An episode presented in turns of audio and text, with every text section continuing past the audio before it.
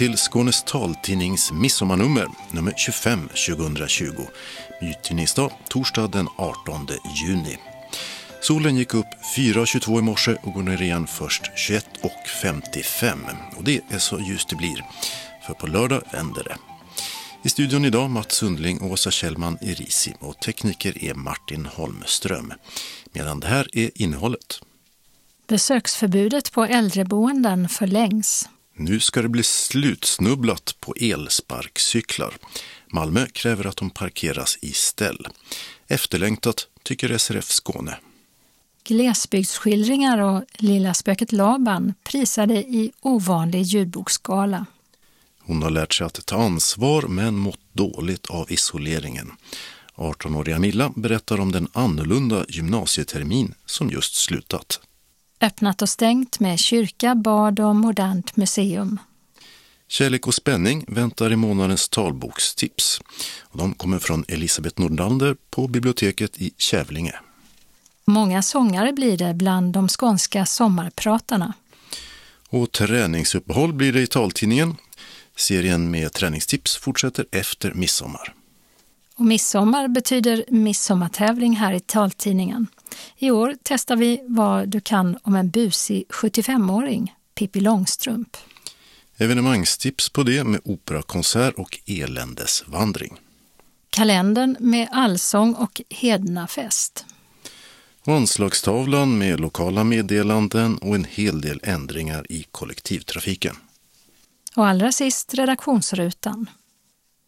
Besöksförbudet på äldreboenden förlängs. Regeringen beslutade i måndags att besöksförbudet nu ska gälla till den 31 augusti. Ett nationellt besöksförbud infördes den 1 april och anledningen var att man ville hindra coronasmittan att ta sig in på boendena. Innan dess hade flera äldreboenden på eget initiativ stoppat besökare, något de egentligen inte hade laglig rätt till. Men besöksförbudet har som bekant inte stoppat smittan från att spridas på ett antal äldreboenden, inte minst i Stockholmstrakten, med över tusen covid-döda som inte fick träffa sina nära och kära vid slutet. Många andra äldreboenden har klarat sig helt och Skåne har som bekant hittills varit relativt förskonat från coronapandemin. Med vissa undantag på just äldreboenden i till exempel Helsingborg och Burlöv.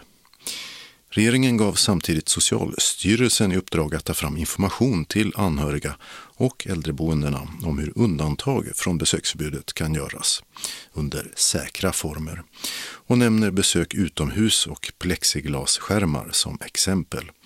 Det uppdraget ska vara klart den 15 juli.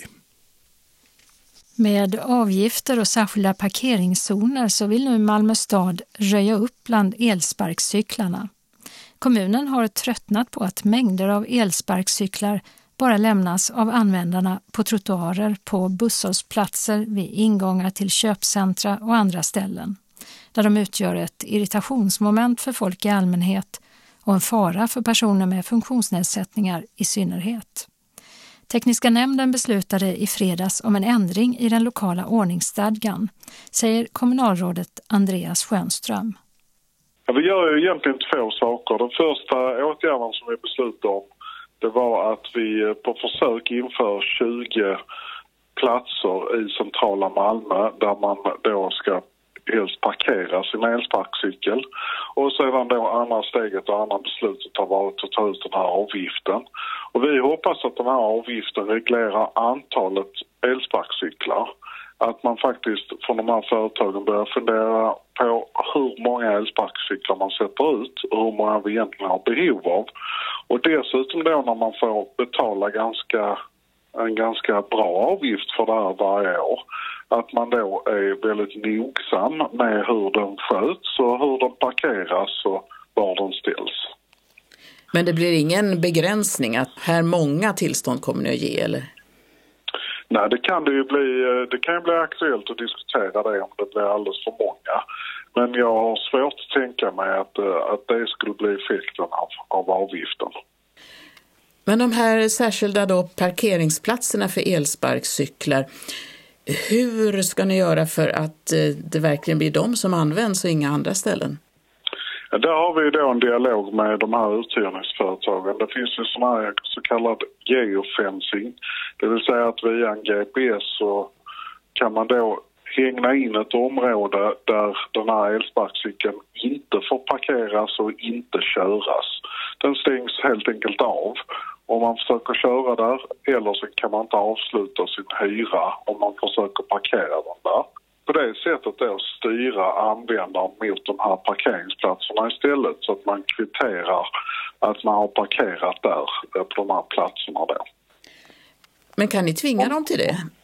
Nej, kan vi inte. Så det, det, därför är det viktigt att ha en dialog med de här eh, aktörerna och uthyrningsföretagen om att, att uh, jobba med deras teknik så att människor uh, uppmuntras att göra rätt istället för att göra fel. Du säger att man helst ska parkera där och folk ska uppmuntras att parkera där. Men eh, på vilket sätt kan man uppmuntra folk? De är ju vana nu att de som sagt i princip kan, kan köra in på köpcentret eller upp på perrongen och bara slänga den. Ja. Det finns olika sätt och det finns ju erfarenheter från eh, hyrcykelsystem och från, från eh, biluthyrningsföretag. Det vill säga att om du kör och ställer din bil i, i, på ett ställe där du kan ladda den så får du tillbaka en del av hyran som du har betalt. Och på det sättet så kan man då skapa incitament för, för de som använder de här elsparkcyklarna. Ni får en eh, bra rabatt om ni ställer dem rätt istället för att ställa dem fel. Det här är ett efterlängtat beslut, säger SRF Skånes ombudsman Henrik Eld. Eh, det är väl jättebra att man eh, från Malmö stad tar tag i och försöker reglera verksamheten. Om man inrättar eh, avskilda parkeringszoner så är det jättebra. Det är någonting som vi har efterlyst över hela landet från SRF. Att man ska ha parkeringszoner för dem. Och att de då tar en avgift av uthyrningsfirmorna, det är väl bra att de gör det så att de får in pengar till att göra de här parkeringsplatserna. Nu kan ju inte kommunen tvinga då varken cykelföretagen eller de som använder dem att ställa dem på just parkeringsplatserna. De kan ju ändå hamna på trottoarerna. Ja, självklart och det kommer de ju att göra. Tyvärr. Men det är ju ändå ett steg i rätt riktning att man gör någonting för att förbättra situationen. Jag har ju själv varit i kontakt med ett av företagen som hyr ut elsparkcyklar och de har ju då frågat oss, finns det några särskilda ställen som ni har stött på de här där de har utgjort ett hinder eller en fara för er? Eh, och då har de lagt in, det företaget lagt in i sina kartor att det är zoner som inte är tillåtet att parkera dem. Och när det då inte är eh, eh, tillåtet att parkera dem så kan man inte avsluta hyran om man är där. Så att det tickar ju minuttaxa om du lämnar den på ett ställe där det inte går att avsluta hyran och jag tror nog att, att eh, företagen som hyr ut elsparkcyklarna kommer att eh, tycka att det är bra med parkeringszoner. Och eh, då kanske de gör större områden till non-parking zones som de säger då. Att man inte kan avsluta hyran. Och så väljer ju folk att parkera dem rätt. Det är jättebra att de tar tag i det och gör någonting. Så att eh, de är ju väldigt lömska när de ligger ner på en trottoar. Det är ju ett så lågt hinder så det är väldigt lätt att den vita käppen går över det, att man snarare. Jag har själv gjort det flera gånger men jag har aldrig ramlat så att jag har hamnat på marken och gjort illa mig. Men det är ändå mycket obehagligt att snubbla på en sån.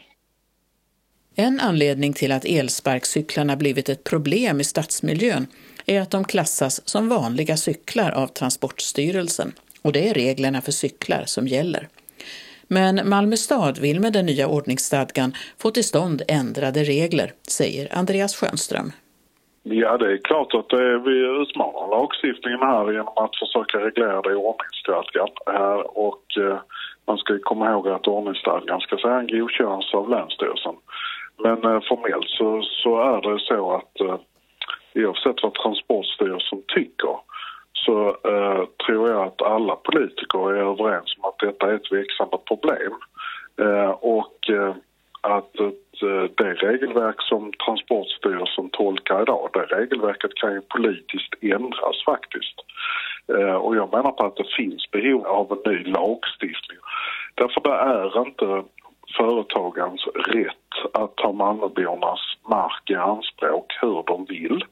Det är inte någons rätt att ta det allmänna utrymmet i någon stad utan att be om lov först. Och det tycker jag är det stora problemet här, att vi har massa företag som har börjat ställa ut de här elsparkcyklarna och de har inte brytt sig att be om lov, de har bara ställt ut dem. Och sen förväntat sig då att, att vi som samhälle ska hantera alla de problem som det medför. Och det tycker jag inte är rätt.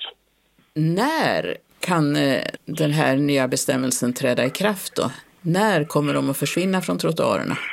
Så fort vi får ett godkännande av Länsstyrelsen så kan den nya lokala ordningsstadgan träda i kraft och då kan vi också börja ta avgift. Men det återstår ju att se hur fort Länsstyrelsen kan ta det beslutet. Kan det överklagas också? Ja, det kan det. Det sa Andreas Schönström, kommunalråd med ansvar för teknik och service i Malmö. Vi hörde också SRF Skånes ombudsman Henrik Eld. Avgiften för att ställa ut elsparkcyklar på Malmös gator blir 1 825 kronor per år och cykel. Och vi har sökt bolagen Voi och Lime, två av bolagen som hyr ut dem, men inte fått tag på dem. Reporter var Birgitta Fredén. Stora ljudboksgalan ställdes in i våras på grund av coronapandemin. Men förra veckan överraskade arrangören Storytel vinnarna med utrullad rosa matta, blommor och fanfarer utanför deras hem. Och där överlämnades diplom och glasstatyetter. I år har Stora ljudbokspriset, eller Storytel Award som det numera heter, delats ut i fem kategorier. Karin Smirnoff vann romanklassen med Vi får upp med mor, inläst av Lou Kauppi. Romanen är andra delen i Smirnoffs trilogi från den norrbottniska glesbygden. Och hela serien finns som talbok. Den första delen, Jag får ner till Bror, är inläst av Ylva Törnlund. Vi får upp med mor och avslutande Sen får jag hem har lästs in av Kina Hermansson. Trilogin finns även i punktskrift. I spänningsklassen vann Broder Jakob av Emily Schepp, inläst av Gunilla Leining. Även den finns som talbok, inläst av Ove Ström. Emily Schepp var månadens ansikte i Skånes taltidning i oktober 2015. Priset för årets bästa faktabok gick till Allt jag fått lära mig av Tara Westover, inläst av Katarina Cohen. Boken är en självbiografisk berättelse om författarens resa från en isolerad gård i glesbefolkade Idaho till den akademiska världen. Talboken är inläst av Helena Gripe och boken finns också i punktskrift. Bästa ungdomsbok blev Slutet av Mats Strandberg inläst av Hedda Stiernstedt och Kristoffer Lehmann. Han belönades för sin allra första ljudboksinläsning. Även denna bok finns i punktskrift och som talbok inläst av Ove Ström. I barnboksklassen vann Lilla spöket Laban av Inger och Lasse Sandberg med Inger Sandberg som inläsare. Talboksversionen av Lilla spöket Laban är inläst av Ingmarie Tirén. Tillsammans med Synskadades stiftelse delar Storytel också ut ett hederspris som i år gick till Rickard Källqvist, grundare av ljudboksproduktionsbolaget Ear Select. Pristagarna utses genom att ljudboksläsarna röstar på sina favoriter. I år kom 30 000 röster in och en expertjury utser sen vinnaren bland de fem titlar i varje kategori som fått flest röster. Hon har lärt sig mycket men längtar efter sina klasskamrater. 18-åriga Milla Särne i Kävlinge har precis slutat andra årskursen på Lars-Erik Larsson gymnasiet i Lund efter en termin som inte liknat någon annan. På grund av coronapandemin och risken för smittspridning har ju gymnasieskolorna varit stängda sedan i mars och eleverna har suttit hemma vid datorn och fått sin undervisning på distans. Och omställningen till distansundervisning var inte lätt, säger Milla Särne. Det var svårt i början för jag hade inte så mycket självdisciplin. Men eh, jag lärde mig med tiden. Dels hur man lämnar in uppgifter via Google Classroom. Eh, för det har mamma hjälpt mig med innan. Och dels så typ lärde jag mig ta ansvar och sånt där. Du sa att mamma har hjälpt dig förut, men det har hon inte fortsatt med nu då när du har varit hemma? Jag har ju varit tvungen att lära mig att göra vissa grejer online som min assistent i skolan har hjälpt mig med. Och då så passar jag på att lära mig att lämna in uppgifter. Så på det sättet har det varit en fördel för dig då du har tjänat lite på det? Ja, jag tycker jag har lärt mig jättemycket den här terminen. Vad har varit det allra svåraste då? Att gå upp i tid och göra sig i ordning till skolan när jag har skolan här hemma. För nu känns det liksom inte som att jag går i skolan även om jag vet att jag gör det. Så då blir det liksom... Alltså det, det blir svårt att förstå att jag går i skolan helt enkelt. Annars kunde man tänka att du får ju sova längre då när du inte behöver resa till skolan. En halvtimme längre. Och att det då borde vara lättare att komma upp. Ja. Fast så är det ju inte i verkligheten. Nej. Är det skillnad på olika lektioner, vad som har varit besvärligt att göra digitalt och vad som har fungerat mycket bättre? Ja, jag Eh, läser ju körsång. Det är väldigt svårt att göra det digitalt. Idrott, inte heller särskilt lätt. Jag skulle säga att matte och svenska och de här teoretiska ämnena är mycket lättare. Där tycker inte jag att det är någon stor skillnad. Mycket av de ämnena vi läser, alltså jag går ju samhällsprogrammet så jag läser ju typ historia och samhällskunskap och sånt. Och det beror mycket på liksom, alltså så här, man ska kunna googla själv och sånt. Så där behöver man inte så mycket fysisk hjälp från läraren. Men körsången, hur har det gått till digitalt? Vår lärare har typ sagt till oss att sjung den här låten så kan man ljuga om att man har sjungit den. Men ni kan ju inte ha sjungit i kör. Eh, nej, men ibland så har vi varit på skolan fysiskt för att göra andra grejer och då kan man passa på att gå in i aulan där, eh, där vi får vår körundervisning så är det kanske tre, fyra stycken som står där och sjunger. Men du sa att eh, du kan ljuga om att du har sjungit den, du ska inte spela in den och skicka över den till läraren då så läraren hör hur just du låter. En gång skulle vi göra det. Det var den här grejen man skulle göra i P2 när vi skulle sjunga eh, Längtan till landet eh, och ha en onlinekör. Där skulle vi spela in våra stämmor och skicka till vår lärare. Fick ni höra hur ni lät sen då som kör? Satte läraren ihop er till en kör? Nej, det gjorde han inte. Det är lite synd. Sen var det det här med idrotten också sa du som var svårt att göra på distans. Ja, vår lärare han har ju typ bett oss skriva en träningsdagbok. Så han har ju ändå löst det lite. Men kollar han att ni verkligen tränar också? Nej, det gör han inte. Han vill bara se en träningsdagbok, så där kan man ju också ljuga. Det betyder att man måste ha väldigt mycket självdisciplin för att verkligen göra allting? Eh, ja. Över hälften av gymnasisterna har blivit mer stressade och oroliga än tidigare på grund av den nya situationen med distansundervisning. Det visar en digital enkätundersökning som forskare vid Lunds universitet gjort bland 860 elever på skolor i Lund, Malmö och Stockholm. Eleverna tycker att de fått mycket mer att göra och inte tillräckligt med information och stöd. De är dessutom oroliga för sina närstående och frustrerade över den sociala isoleringen.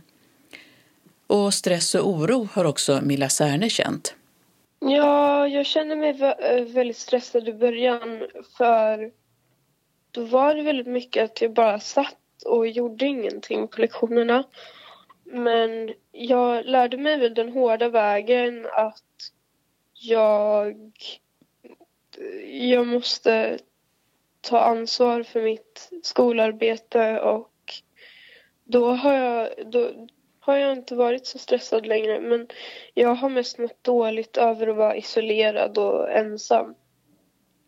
Du har inte heller haft hjälp av den assistent som du brukar ha haft i skolan? Jag tror inte att det har påverkat mig jättemycket Alltså jag tror det har varit positivt för mig att jag har lärt mig göra saker själv på datorn.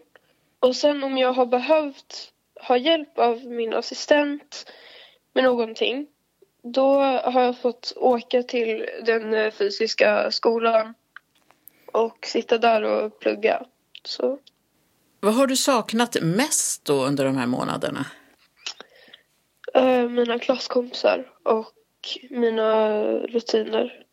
Och när du säger rutiner, ni har väl liksom lektioner på fasta tider ändå med lärare? Ja, det har vi, men det känns inte... Alltså det känns väldigt konstigt när man sitter hemma i sitt vardagsrum och har lektion. För det är här jag bor. Alltså det känns liksom fel att ha skola här. Det, det har liksom inte känts som jag har varit i skolan även om jag har varit i skolan. Nu ska ju skolorna få öppna igen enligt Folkhälsomyndigheten. Så att till hösten så, om allt går som det ska, så får du komma tillbaka till den fysiska skolan. Hur känns mm. det? Det känns väldigt skönt. Men samtidigt så är jag glad över att jag har eh, haft distansundervisning för jag har lärt mig extremt mycket om mig själv och det är liksom att ta ansvar. Men det ska bli skönt att träffa mina klasskompisar igen. Tror du att det var någon skillnad för dig som är synskadad jämfört med dina klasskamrater? Ja, det tror jag. För jag har ju skärmläsare på min dator och det finns vissa äh, program och appar och sånt som funkar lite annorlunda med skärmläsaren. Så det har varit svårt att göra allting själv online.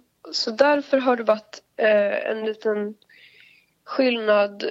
Men annars tror jag inte att det, det är någon jättestor skillnad. Har lärarna förstått det då, att en, en del appar funkar annorlunda för dig? Ja, det tycker jag. De har varit väldigt förstående. Hur har du haft det hemma då? Har, har du jobbat i lugn och ro eller har fler familjemedlemmar också jobbat hemma? Så ni... Min pappa är lärare så han har ju haft lite online-lektioner.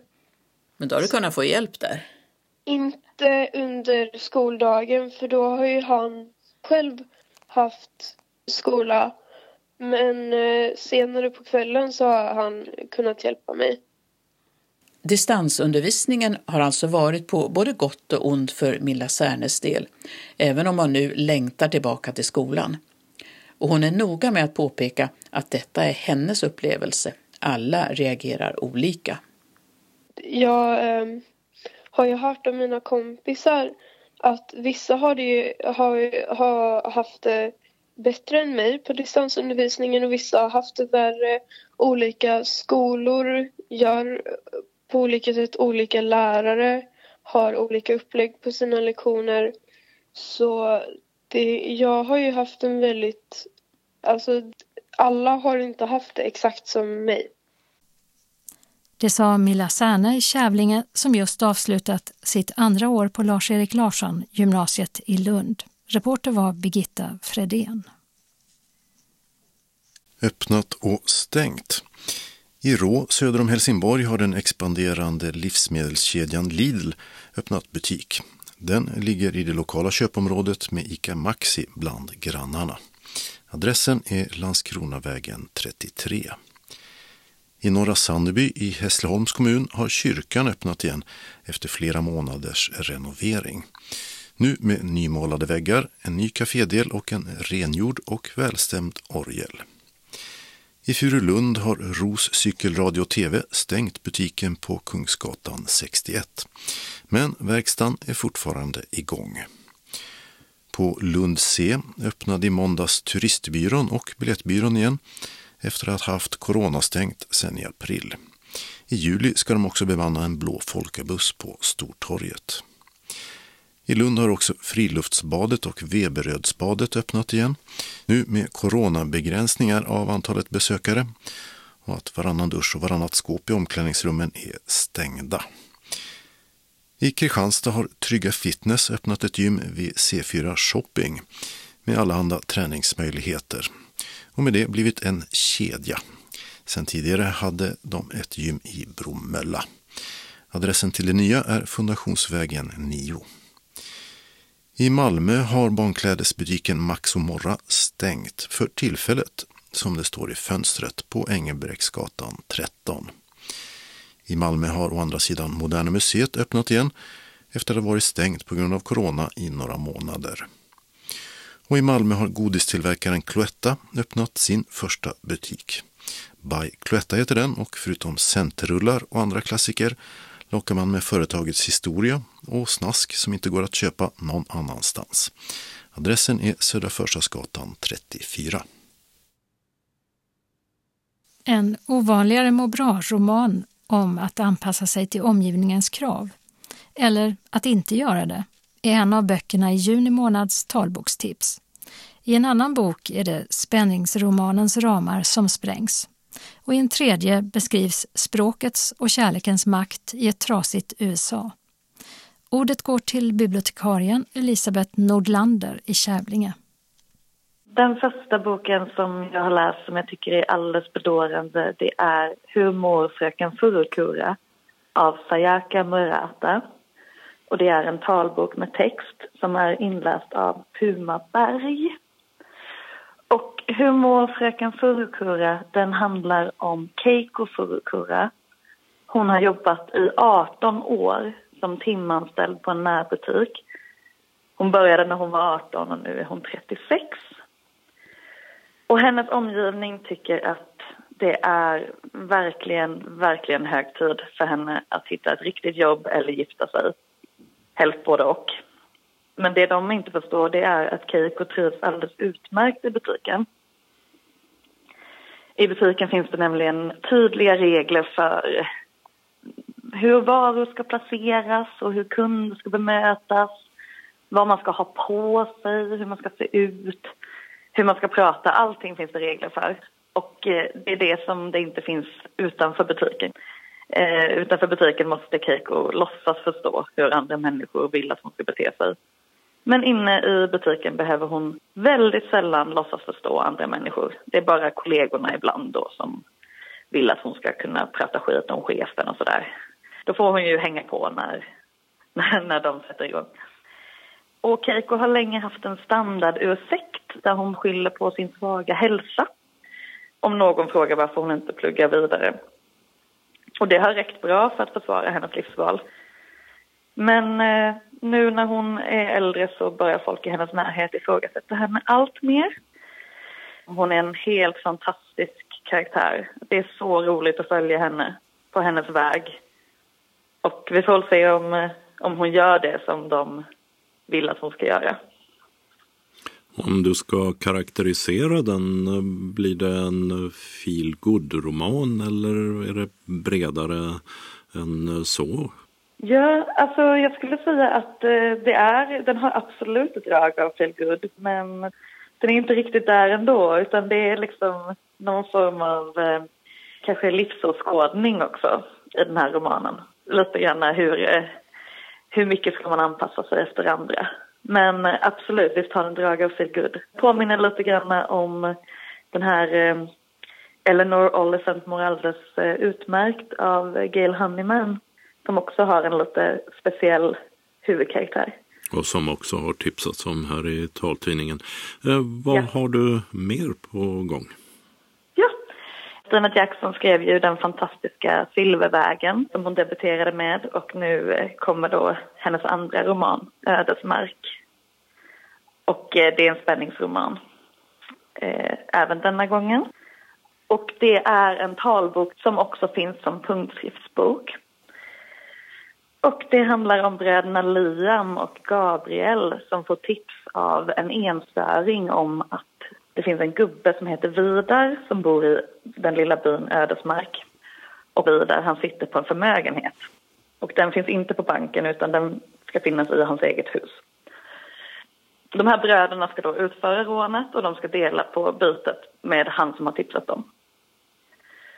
Och det här är ett mycket värre brott än vad de här bröderna har begått förut. Och såklart går det fel. Vidar dör. Och eh, det blir allt tydligare att det finns en skillnad mellan de här bröderna. Liam försöker verkligen få rätsida på sitt liv. Det här är såklart det sista han skulle göra. Det var brottsligt innan han skulle rätta ut livet medan hans bror Gabriel är på väg käpprätt nerför. Men vad bröderna inte visste om när de gick med på att begå det här brottet det är att den här gubben är inte bara avskydd i byn utan dessutom hatad av sin egen dotter som bor tillsammans med eh, sin pappa och sin tonårsson. Och eh, där han eh, har fullkomligt terroriserat henne och sonen. Så det finns liksom mera saker då som de här bröderna absolut inte hade någon aning om vilket eh, väcker mycket känslor när, när Vidar då dör. Så att trots att det är lite blandade känslor så är eh, hans död en lättnad för många människor. Så det är lite mer än en vanlig kriminalhistoria, vanlig spänningsroman?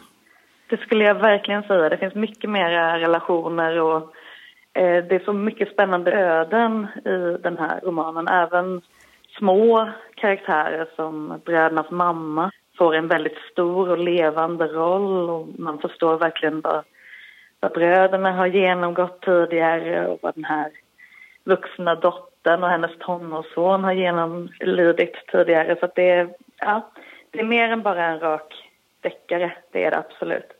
Och därifrån fortsätter du till vad? Till Koda av Anne Riel. Och det är en talbok med text som är inläst av Lo Tamburini. Och eh, det är eh, också en deckare. Men precis som den förra så är det inte en vanlig deckare utan den har många, många dimensioner. Och även här så heter eh, flickan Liv. Kvinnan i Ödesmark som bor med sin pappa heter också Liv. Och här är det också en Liv som är huvudkaraktär. Men den här Liv är ett barn. hon växer upp på en isolerad halvö i Danmark. Eh, och hennes föräldrar tappar greppet om verkligheten lite mer för varje dag. Hennes pappa är en hoarder. Han samlar skrot och han blir allt mer paranoid. Hennes mamma, hon eh, går upp i vikt hela tiden så att hon blir mindre och mindre rörlig. Och sen så kommer då farmor för att bo med dem. Och farmor börjar tala om att Liv borde gå i skolan.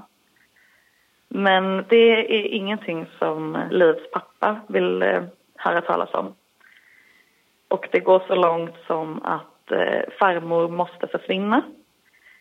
Och eh, Liv anmäls som försvunnen och förmodad död för att de då ska undvika myndigheternas inblandning. Det är verkligen en annorlunda spänningsroman. 2016 så eh, blev den belönad med Glasnyckeln, priset eh, för bästa, årets bästa spänning. Och jag skulle vilja jämföra den med en deckarversion av eh, Tara Westovers fantastiska biografi Allt jag fått lära mig.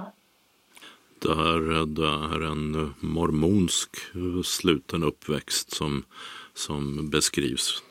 Papporna i båda de här böckerna är, liknar varandra i och med att de eh, har de här paranoida dragen och eh, vill undvika myndigheter och eh, hålla sin familj sluten. Och eh, du började japanskt och slutar vietnamesisk-amerikanskt. Precis. Med En stund är vi vackra på jorden av Ocean Wong. Och det är en talbok med text som är under produktion. Och eh, En stund är vi vackra på jorden är verkligen en fantastiskt vackert skriven roman med ett otroligt språk. Den är uppbyggd som så att en son skriver brev till sin mor om sin uppväxt. Pojken växer upp i USA men hans eh, mamma och mormor har flytt från Vietnam. Och de har ju upplevt krig och svält. Och nu ska sonen växa upp i det här nya landet och det innebär ju helt nya svårigheter. De har svårt att förstå varandra helt enkelt. Och eh, modern när hon inte kan skydda sitt barn i det här landet där hon inte kan språket tillräckligt väl så är det väldigt mycket frustration som hon tar ut på honom. Och han skriver om hur, eh, hur mycket problem det har varit för honom att växa upp med sin mamma. Hur hon har behandlat honom och hur deras, deras relation har påverkat hans liv. Och modern, hon är analfabet på båda språken, både vietnamesiska och eh, engelska, så hon kommer aldrig att läsa det här som sonen skriver till henne om hans såriga uppväxt. Men det handlar också om eh, pojkens första förhållande till eh, en annan pojke som är beroende av oxytocin som är en slags opioid. Och det handlar om den fattigdom som finns där de bor, där han växer upp. Om homofobi, men framför allt så handlar det om, om kärleken till, till språket som den här pojken verkligen får, får med sig. Kanske då för att hans, eh, hans mamma har svårt att tala sitt. Och månadens talbokstipsare var Elisabeth Nordlander som delar sin tid mellan biblioteken i Kävlinge kommun. Reporter var Dodo Parikas. Och böckerna som hon berättade om var följande. Hur mår fröken Furukura av Sayaka Murata. Talbok med text inläst av Puma Berg. Ödesmark av Stina Jackson. Talbok finns även i punktskrift. Inläsare är Anna Godenius. Koda av Arne Ril. Talbok med text inläst av Lou Tamburini. En stund är vi vackra på jorden av Ocean Wong. Talbok med text under produktion. Klimataktivisten Greta Thunberg är först ut av årets sommarpratare i Sveriges Radio när Sommar i P1 startar på lördag, eller midsommardagen. En hel del sommarpratare med skånsk anknytning kommer också att höras. Först ut av dem är musikern och författaren Ulf Lundell, måndag den 22 juni. Hans senaste bok, Dagboksanteckningarna Vardagar 3, är under produktion som talbok. Ulf Lundell bor numera på Österlen. En vecka senare, den 29 juni, är det dags för Hasse Kvinnaböske Andersson att sommarprata.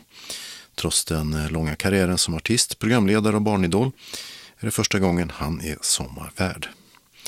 Sommardebutant är också Betlehem Isak, dotter till journalisten David Isak, som i snart 20 år suttit fängslad i Eritrea utan rättegång. Betlehem Isak kom tidigare år ut med romanen Mitt liv utan dig, om att växa upp utan sin far. Boken finns i punktskrift och som talbok inläst av Malika Giarimi. Betlehem Isak bor i Malmö och läser statsvetenskap vid Lunds universitet. Hennes sommarprat sänds måndag den 6 juli. Dagen därpå sommarpratar en smålänning, journalisten och trädgårdsodlaren Sara Bäckmo från Växjö. Bäckmo har skrivit flera böcker om trädgårdsodling. Tre av dem, Vinterodling, Skillnadens skörd och Skillnadens trädgård, finns i punktskrift. Skillnadens trädgård är också inläst som talbok av Lo Torsdotter. År 2008 vann Sara Bäckmo Guldkassetten för bästa taltidningsreportage. Det hette Rött, inte alltid rätt. Då jobbade hon på taltidningen På tal om Stockholm. Kulturjournalisten Patrik Svensson debuterar som sommarpratare lördag den 11 juli. Han fick i fjol Augustpriset för sin debutbok Ålevangeliet som finns i punktskrift och inläst som talbok av Anno Lindblad. Svensson är född i Kvidinge där han fiskade ål med sin pappa. Nu bor han i Malmö och han var månadens ansikte i taltidningen i vintras och har slutat äta ål.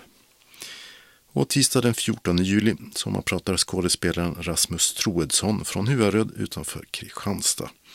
Han är kanske mest känd som hovmästaren Bellan Ros i tv-serien Vår tid är nu. Men har gjort roller i flera filmer och tv-serier och också arbetat som journalist. Och det här är hans första sommarprat. Trelleborgsbördiga psykologen och psykoterapeuten Anna Bennich debuterar som sommarvärd fredag den 24 juli.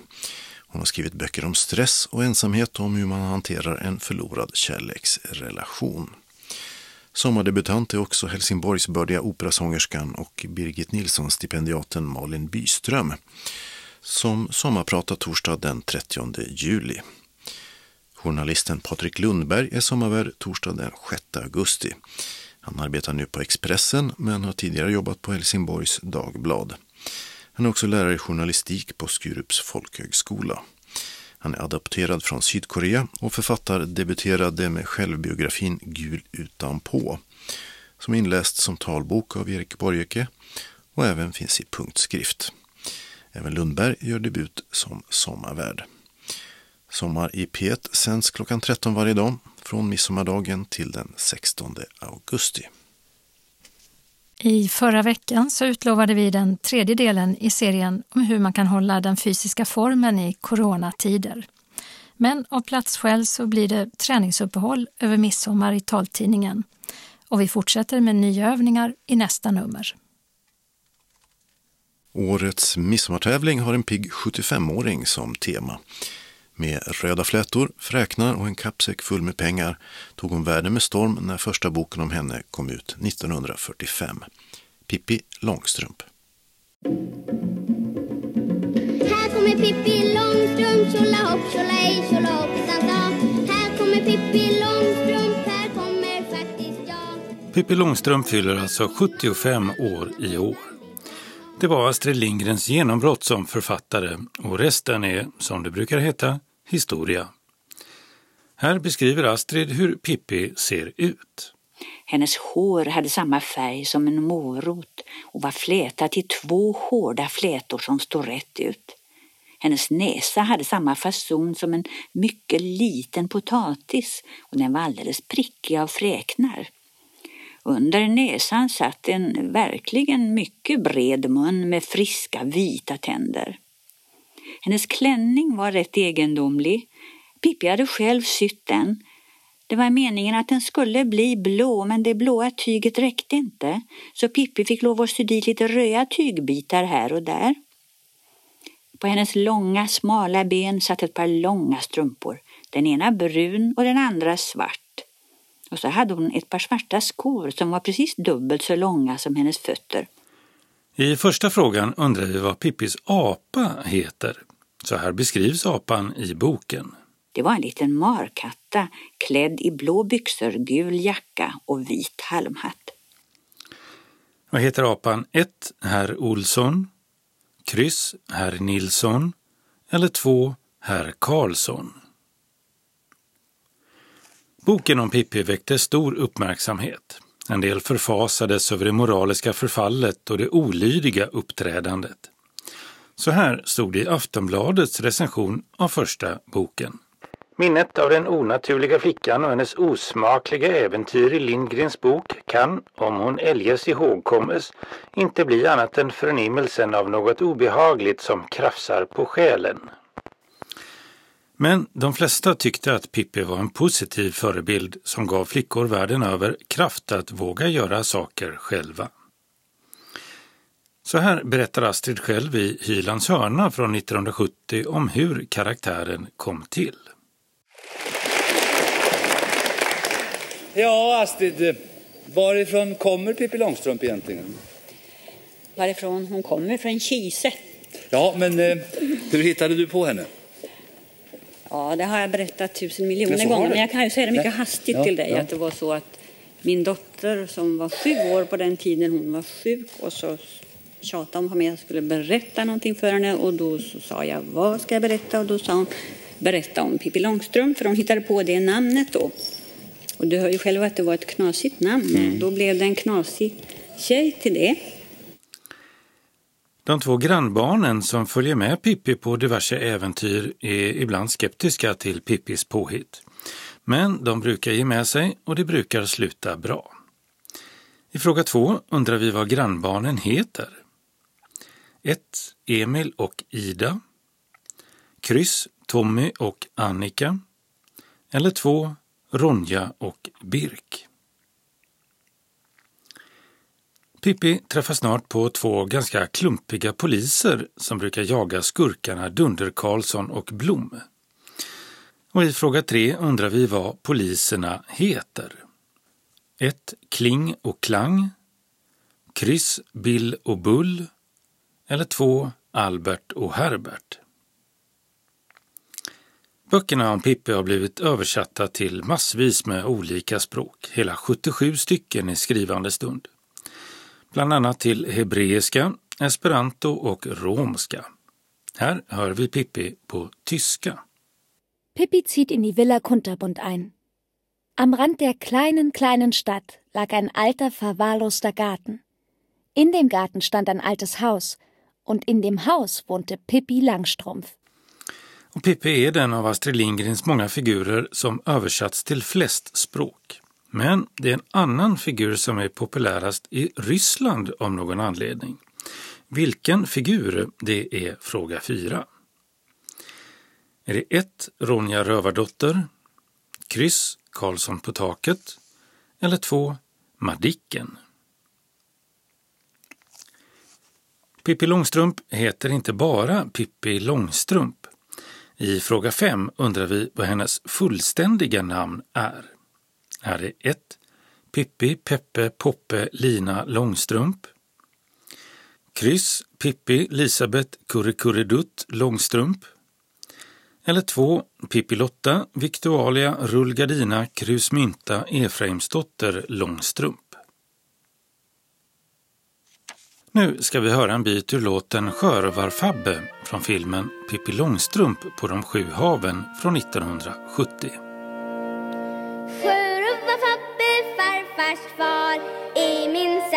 Minsann en. Kring alla haven far och far, så hade littan lej. Sjörövaryrket passan bra, det är bara att röva och ta. Och dessa papper gillar jag, så hade littan lej. Men då vad står på? Fabbe blir plötsligt blek och grå. Oj då, vad står på?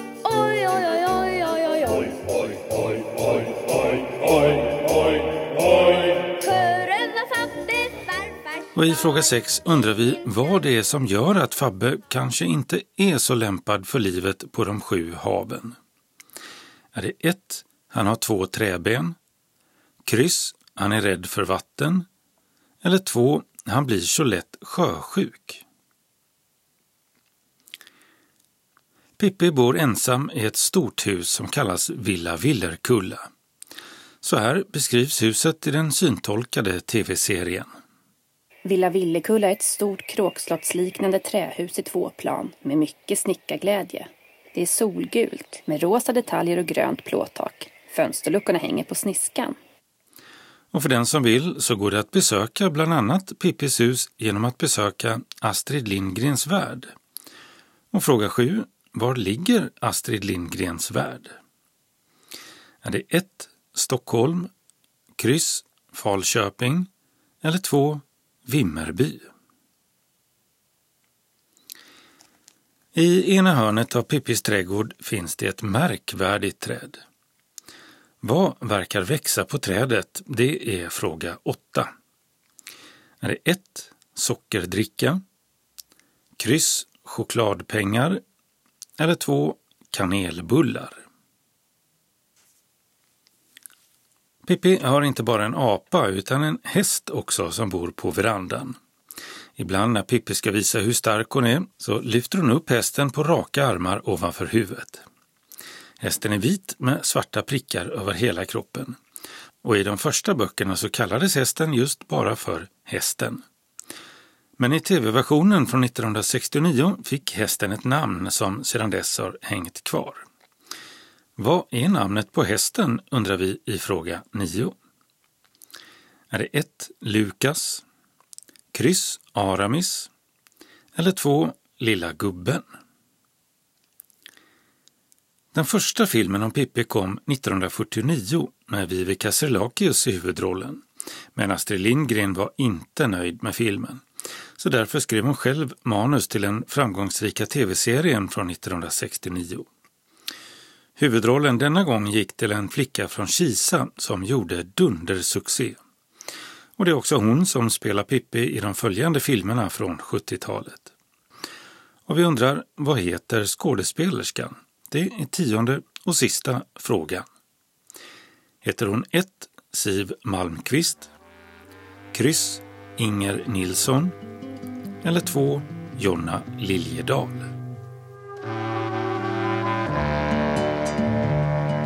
Och nu så vill jag sjunga att sommaren är skön. Och träden är så fina och marken är så grön. Och blommorna är vackra och höet luktar gott. Och solen är så solig lilla fågeln flyger i boet ut och in och därför vill jag sjunga att sommaren är min Sist hörde vi Sommarsången från filmen På rymmen med Pippi Långstrump. Och vi kan tipsa om att på SVTs hemsida, opetarkiv.se finns hela tv-serien syntolkad. Vad gäller tävlingen så lockar vi som vanligt med fina priser. En valfri ljudbok eller musik-CD i normalprisklassen till den med flest rätt. Men du kan bli en vinnare även om du inte har alla rätt. Vi lottar nämligen ut också en T-tröja eller en mugg med vår stiliga logotyp på bland alla som har skickat in svar. Och vill du vara med och tävla så skicka in svaren till oss senast tisdag den 30 juni. Kontaktuppgifter finns i redaktionsrutan sist i tidningen. Evenemangstips. Även i år blir det operakonsert live på Drakamöllans innergård med adressen Drakamöllansväg 108 Degeberga. Nu på söndag den 21 juni klockan 12.30 till 14.30. På scenen Guido Pavatalo, bariton, Nils Jörgen Ries, tenor, Signe Asmussen, sopran med flera. Och programmet det är brett och innehåller både Wagner och Evert Taube. Högst 50 personer tar man in som sitter på stolar med två meters mellanrum. Och biljetterna köper man hos Drakamöllans gårdshotell. I Svedala blir det allsång och musikquiz under åtta sommarkvällar. Ena dagen blir det allsång följt av musikquiz den andra dagen. Första tillfället är den 22 juni då det är allsång. Och eftersom Folkhälsomyndigheten har satt en gräns till max 50 personer per evenemang så är platsen denna sommar kommunhusets innergård. Tidigare har evenemanget under tio års tid varit i Stadsparken. Allsångsledare är Per-Ola Sandberg och Pontus Stenqvist. Dagen efter den 23 juni är det musikquiz med Blå ändå under ledning av Anders Ollnert. Och övriga datum för allsångskvällarna är den 24 och 29 juni samt den 1 juli. För musikquizet gäller 25 och 30 juni och 2 juli. Och båda evenemangen börjar 17.45 och allsången är slut cirka 19 medan musikquizet håller på till 19.30. Biljetterna köps i förväg på Svedala bibliotek, telefon 040-626 8203 och de kostar 100 kronor för vuxna medan barn under 18 år betalar 50 kronor. Det är musikkvällar på Slottsträdgårdens café i Malmö varje onsdag under sommaren. Lokala musiker från olika genrer underhåller medan man äter eller fikar. Den 22 juni klockan 18 är det en syskonkvartett från Österlen, Fire Fallow, som spelar nordisk och irländsk fartfylld folkmusik. Både sina egna låtar och andras. Och I Malmö har Sankt Johannes kyrka återigen öppnat för publik och har slutat att digitalsända sin lunchmusik. Torsdagen den 25 juni klockan 12.10 så kan man lyssna till Hans Fagius som spelar orgel. Berättarfest på Österlen är det från den 25 juni till den 28 juni på olika platser på Österlen. Och det är femte gången som den anordnas och själva invigningen är på Österlens museum i Simrishamn den 25 juni klockan 18. Och eftersom temat är brott och annat elände så är Eva Gun Westford, som är kommunikationsansvarig på polisen i Skåne, invigningstalare. Under festivalen finns många olika programpunkter där man kan lyssna till skrönor, sägner och sanna eller nästan sanna berättelser. En programpunkt som återkommer både lördag och söndag är Eländesvandring i Simrishamn. Biljetterna dit kostar 120 kronor. Och för alla programpunkter behövs ett festivalband som kostar 20 kronor och finns att köpa på Österlens museum. Ett fullständigt program hittar man på hemsidan osterlenberattar.nu. Vinslövs berättarteater, Gott och blandat, ges för fjortonde gången vid 18 tillfällen i sommar. Föreställningen bygger på skånska författares verk och efter mycket funderande så bestämde sig arrangörerna för att ha föreställningen inomhus på hembygdsgården Västergårda som tidigare år, men med färre i publiken. Max 25 personer tar man in per föreställning. Och I år är det texter av skånska författare som Max Lundgren, Åke Cato, Victoria Benediktsson och Piraten med flera som vävts samman till en föreställning. Och det är Maria Ingvarsdotter och Ingvar Andersson som är skådespelare. Datum för föreställningen är den 27 och 28 juni och 2, 3, 4, 5, 9, 10, 11, 12, 16, 17, 18, 19, 23, 24, 25 och 26 juli. Och tiderna är klockan 19 på torsdagar, fredagar och söndagar medan berättarföreställningen ges klockan 16 på lördagar. Biljetterna som kostar 150 kronor inklusive kaffe och kaka bokas på 044 815 48 och föreställningslängden är 90 minuter.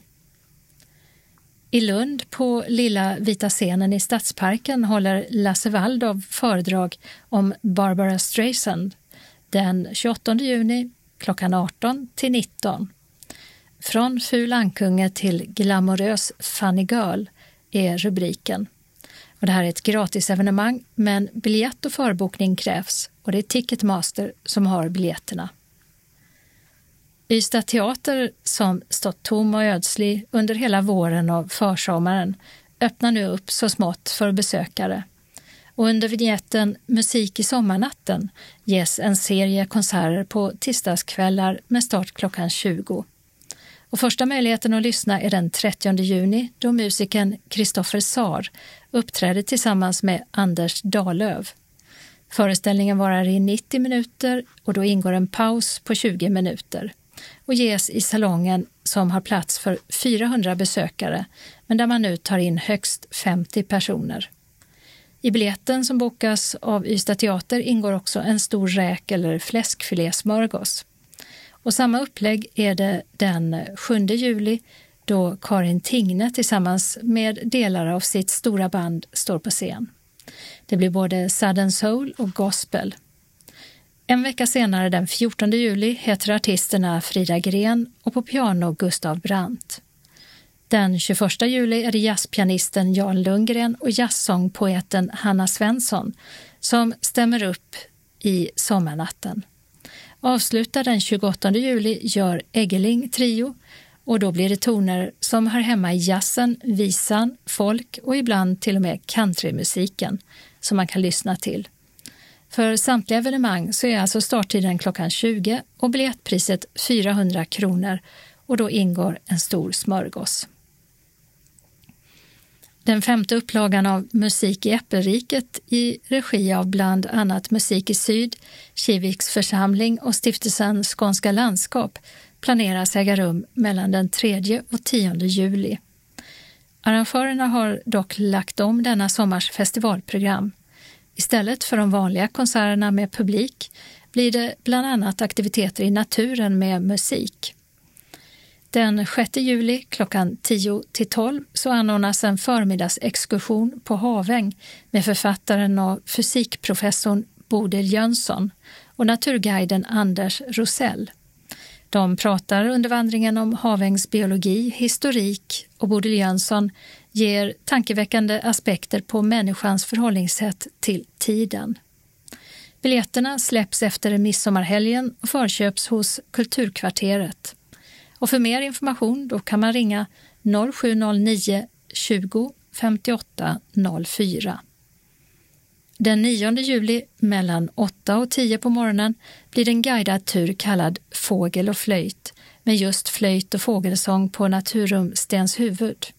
Tillsammans med biologen Agne Paulsson och musikern Cecilia Kjelldén befinner sig publiken då mitt i fåglarnas sommarkonsert och kan fundera över om fåglarna sjunger i dur eller moll medan Cecilia Kjelldéns flöjt blandas med skogens kör. Och Agne Paulsson han berättar vilka fåglar som sjunger.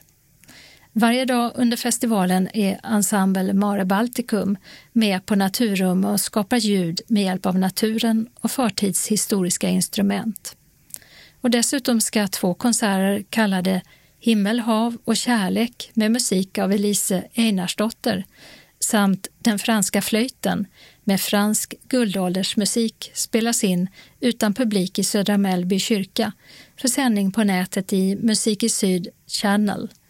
Mer detaljerad information om evenemangen fås via e-post info snabela musikiappelriket.se. Biljettinformation. Drakamöllans gårdshotell 044 35 10 16 Ticketmaster 077 170 70 70 Ystad Teater 0411 577 199 och Kulturkvarteret Kristianstad 0709 20 58 04. Kalendern vecka 26 börjar med måndagen den 22 juni då Paulina och Paula har namnsdag. I riksdagen är det interpellationsdebatter från klockan 11 på förmiddagen som man kan följa på riksdagens webb-tv. Ministrarna svarar på frågor om allt från polisens agerande vid Black Lives Matter-demonstrationen nyligen i Stockholm, rasism i USA till regionala flygplatser. För 205 år sedan, alltså 1815, tvingades Napoleon Bonaparte, Frankrikes dåvarande kejsare, att abdikera för andra gången, fyra dagar efter att han lidit nederlaget i slaget vid Waterloo och han tvingades gå i exil på ön Sankta Helena. Första gången han abdikerade var efter ett fälttåg mot Ryssland där stora delar av armén slogs ut. Då skickades han i exil till ön Elba i Medelhavet men lyckades återerövra makten även om det inte höll så länge. Men från Sankt Helena kom han inte tillbaka utan Napoleon avled där 1821. Tisdagen den 23 juni heter namnsdagsbarnen Adolf och Alice.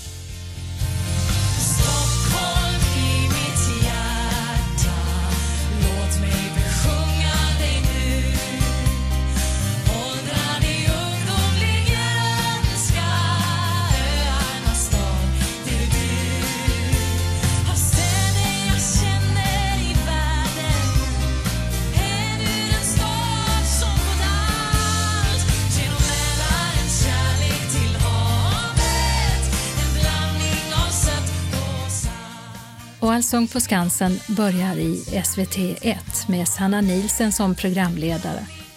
Och detta år för första gången utan publik på bänkarna nedanför Solidenscenen på Skansen i Stockholm. Och det är 85 år sedan den första Allsångskvällen på Skansen arrangerades, men då inte i tv. Och i det första programmet i sommar uppträder artisterna Agnes, The Mamas, Jill Johnson och Robin Stjernberg och New Kid.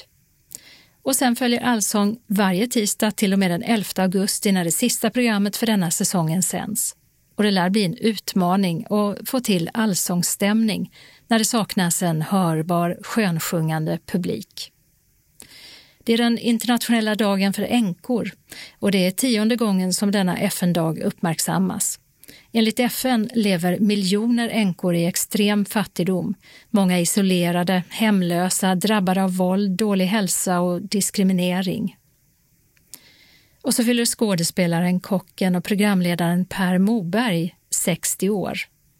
Och 20 år yngre är skådespelaren Mattias Varela som fyller 40 år, känd bland annat från sin medverkan i filmen Snabba Cash och 438 dagar samt tv-serier som Arne Dahl och Fartblinda. I Danmark firar man Sankt Hans som alltid firas just denna dag och våra grannar i väst tänder bål på stranden, grillar och sjunger sånger. Från början så var Sankt Hans aften en hednisk fest då årets längsta dag och kortaste natt firades. Men på senare tid så har den danska kyrkan tagit över dagen och tillägnat den Johannes döpare, som är fornordiska för just Sankt Hans. Och frågan är väl hur man kommer att anpassa firandet till rådande coronarestriktioner i Danmark i år. Onsdagen den 24 juni, då är det Johannes döparens dag i Sverige och han lär vara född ett halvår före Jesu födelse. Och det ska också ha varit Johannes döpare som döpte Jesus. Torsdagen den 25 juni är det 70 år sedan Koreakriget utbröt. Nordkoreanska trupper gick över den 38 breddgraden som sedan delningen av Korea utgjorde gränsen mellan Nord och Sydkorea. Två dagar senare lyckades USA, som fruktade att hela Koreahalvön skulle bli kommunistiskt, driva igenom en resolution i FNs säkerhetsråd sedan Sovjetunionen lämnat mötet, där medlemsländerna uppmanades att skicka trupper till Sydkoreas försvar. Och 16 länder gjorde så. Kriget innebar att runt 5 miljoner människor dödades och rent formellt sett så pågår konflikten än idag eftersom de inte kommit överens om något fredsavtal. Och så sent som i maj i år sköt Nord och Sydkorea på varandra över vapenstilleståndslinjen som istället för en vanlig gräns går mellan länderna. I Mosambik i södra Afrika och i Slovenien firar man nationaldagar.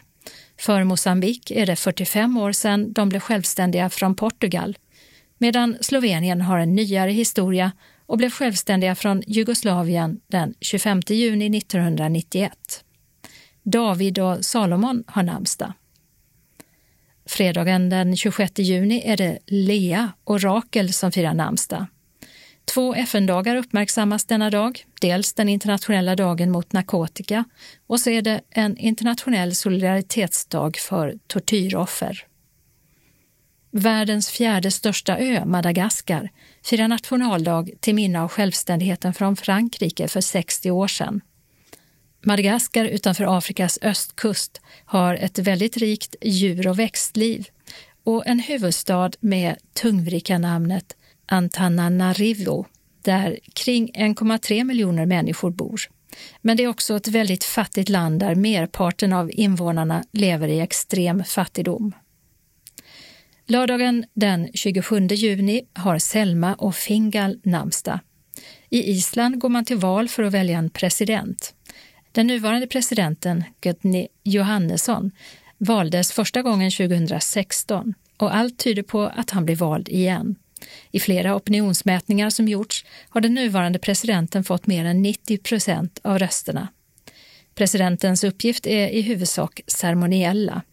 Och en viktig sådan är att presidenten utnämner regeringen som är ansvarig inför det lagstiftande alltinget, som är världens äldsta parlament, grundat redan år 930. Veckan avslutas med söndagen den 28 juni, då Leo firar namnsdag. Och i hela Sverige är det dags för trädgårdsevenemanget Tusen trädgårdar. Det är tionde gången som arrangemanget anordnas Vartannat år öppnas trädgårdar från norr till söder, både privata och andra, för besökare som vill uppleva hur andra odlar sin trädgård. Och I år blir det lite annorlunda eftersom coronaviruset härjar, så besökarna får hålla fysiskt avstånd och följa respektive värdars anvisningar. Det är trädgårdsjournalisten Gunnel Karlsson, tillika Alöfsbo, som tillsammans med Riksförbundet Svensk trädgård och Studiefrämjandet är huvudarrangör till det stora evenemanget. Evenemangs och kalenderredaktör var Åsa Kjellman Erisi. Anslagstavlan så innehåller lokala meddelanden och ändringar i busstrafiken. Först ett meddelande från SRF Lundabygdens valberedning. Kära föreningsmedlem. En grym pandemi begränsar just nu våra möjligheter att träffas. Vi har inte kunnat arrangera några aktiviteter. Vårt årsmöte blev inställt till mångas besvikelse. Nu hoppas vi att alla sådana problem snart är över. Ett nytt årsmöte planeras i september. Då ska vi välja ledamöter till en ny styrelse som kan ta itu med föreningens framtida arrangemang. Vi vill ju fortfarande träffas på mysiga grillaftnar, ha intressanta bussutflykter, trevliga sång och musikkvällar och vi måste bemöta de svårigheter som kan uppstå i samhället i framtiden. Vi i valberedningen vill gärna ha tips på några medlemmar som vill vara med i det framtida planeringsarbetet. Vi behöver en ny ordförande och tre nya medlemmar i styrelsen och vi måste välja ersättaren till representantskapet. Kontakta någon av oss i valberedningen. Lillemor Sedelund, telefon 070-413 27 74. Mailadress lillemor.sedelund med ett C gmail.com eller Gun-Britt Olofsson 046 25 36 66. Hon har mejladressen 046 25 36 66 i siffror då alltså, snabela bredband.net. Eller Mikael Linse på telefon 070-544 38 10. Mailadress mikaellinse snabela telia.com och Mikael stavas med ett K. Eller så Marie Svensson på telefon 070-614 1507.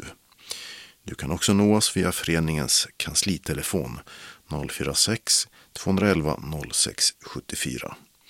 Hör av dig så snart som möjligt med förslag eller tankar kring hur vi utvecklar SRF Lundabygden på bästa sätt. Det hälsar valberedningen. SRF Västra Skåne har en midsommarhelgen till alla medlemmar i Helsingborg, Höganäs, Landskrona och Svalöv. Nämligen att kansliet är stängt fredag den 19 i sjätte. En trevlig midsommar önskas alla medlemmar och styrelsen av Lotta och Monica. Så till sist några ändringar i kollektivtrafiken. Sverige lättade i lördags på reserekommendationerna så att det nu är fritt att resa överallt i hela landet. Fast med bibehållen fysisk distans och allt det andra. Inte minst när det gäller folk i riskgrupperna. Och för den som vågar och står ut med eventuella restriktioner som munskyddskrav och liknande går det nu att resa till allt fler länder i Europa när inreseförbud och karantänkrav försvinner. Som till exempel i Grekland, Frankrike och Italien.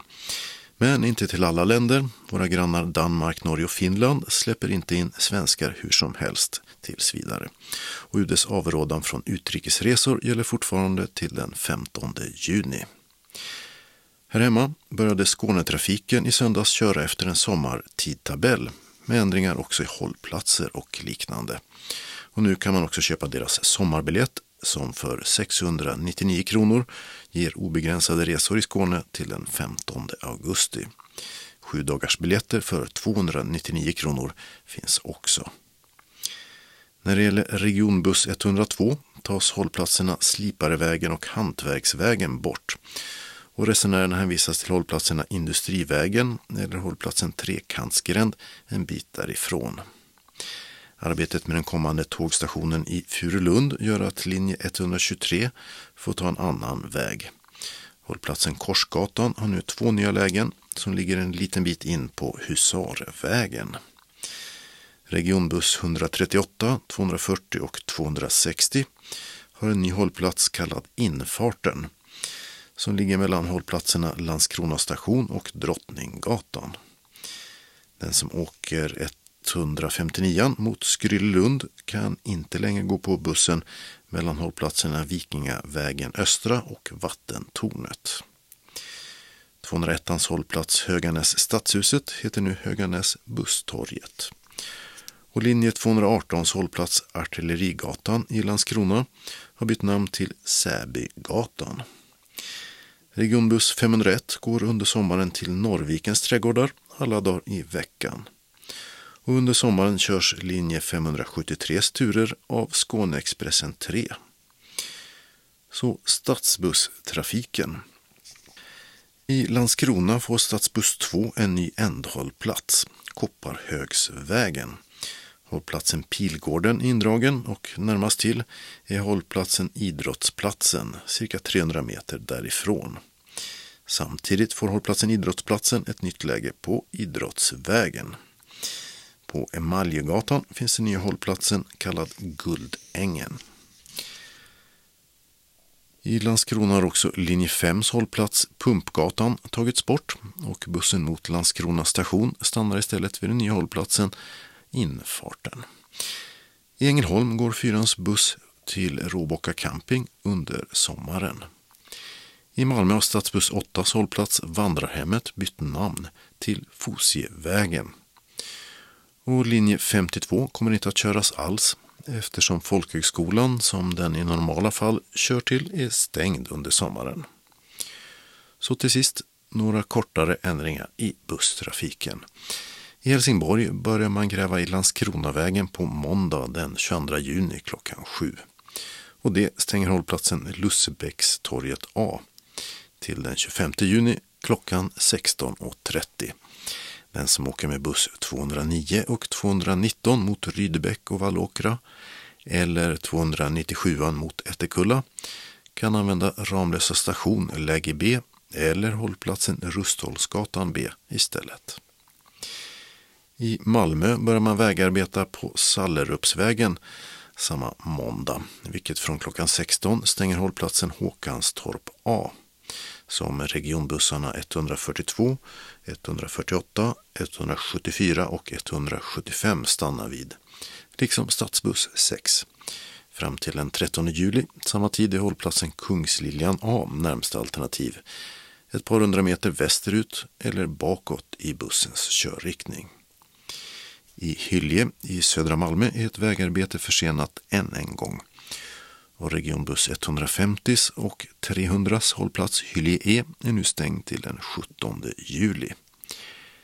Och i Trelleborg skulle ett arbete som stängt av Havrejordsvägen varit klart den här veckan och stadsbuss 2 kört som vanligt igen.